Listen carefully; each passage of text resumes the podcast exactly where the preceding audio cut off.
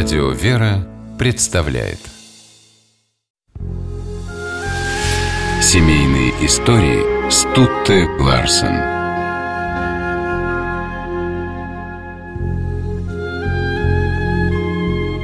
Не каждая супружеская пара в состоянии выдержать испытание славой. Особенно, если это слава космического масштаба, какая была у Юрия Гагарина. Но его супруга ни разу не усомнилась в верности и порядочности мужа.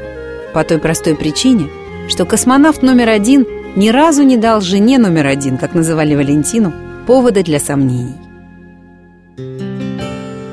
Они познакомились в Оренбурге, где Юра Гагарин учился в авиационном, а Валя Горячева – в медицинском училище. В клубе летчиков часто устраивали танцы. Как-то симпатичный курсант Юра пригласил на вальс красивую девушку Валю. Она робела, стеснялась, но именно это и понравилось Юре. Прощаясь, он пригласил Валю покататься на лыжах в следующее воскресенье. Потом было еще одно воскресенье, еще одна встреча и много других свиданий. В 1957 году, закончив училище, Юрий сделал Вале предложение. Они поженились, и Гагарин уехал работать на север. Валя осталась в Оренбурге заканчивать учебу. К мужу она приехала уже дипломированным фельдшером. Через год у супругов родилась дочь Лена. Спустя еще два года, за месяц до своего знаменитого «Поехали», Юрий стал отцом во второй раз. На свет появилась Галя. Гагарины решили окрестить девочек. Юрий и сам был крещеным, но по понятным причинам скрывал это. И дочек ездил крестить подальше от Москвы, в Смоленскую область. О том, что муж готовится лететь в космос, Валя даже не догадывалась. За два дня до старта Юрий написал ей письмо. «Если что-то случится, не убивайся с горя, береги девочек. Вырасти из них не белоручек, а настоящих людей. Личную свою жизнь устраивай, как посчитаешь нужным. Никаких обязательств я на тебя не накладываю. Что-то слишком траурное письмо получается. Надеюсь, ты его никогда не увидишь».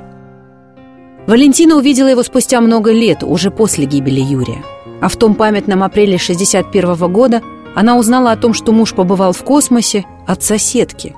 Такой вселенской славы, какая свалилась на Гагарина, супруги не ожидали.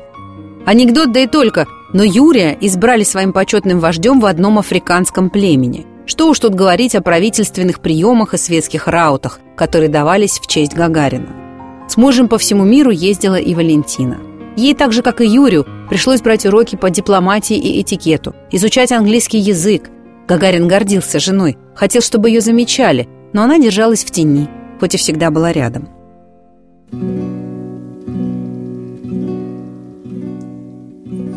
А дома, в звездном городке, папу с мамой ждали две маленькие дочки. Гагарин старался проводить с ними каждую свободную минуту. Это получалось нечасто, но Новый год Юрий обязательно встречал с семьей. Мастерил своим девочкам карнавальные костюмы, наряжался сам и разыгрывал целые спектакли. Актером он был превосходным. В доме Гагариных всегда были животные. Одно время жила даже лань. Валентина ворчала. Все заботы по уходу за зверушками ложились на ее плечи. Но дочки и муж с удовольствием возились с животными. А глядя на них, таких радостных и счастливых, Валентина и сама расцветала.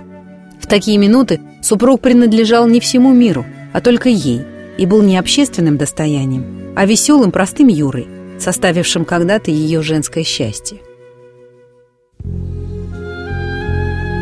Семейная жизнь, о которой можно только мечтать, закончилась 27 марта 1968 года.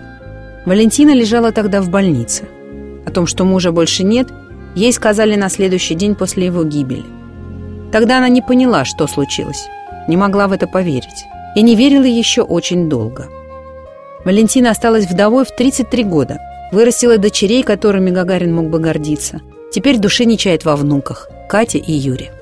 Каждый год в день рождения Юрия Алексеевича все Гагарины собираются за столом. Катя как-то сказала, что бабушка – самый счастливый человек в семье, потому что встретила такого мужчину, что кроме него ей никто и никогда не был нужен. «Не нужен», – согласилась Валентина Ивановна, потому что когда свыше дается такая космическая любовь, Супруги остаются друг для друга любимыми и единственными на всю оставшуюся жизнь. Семейные истории –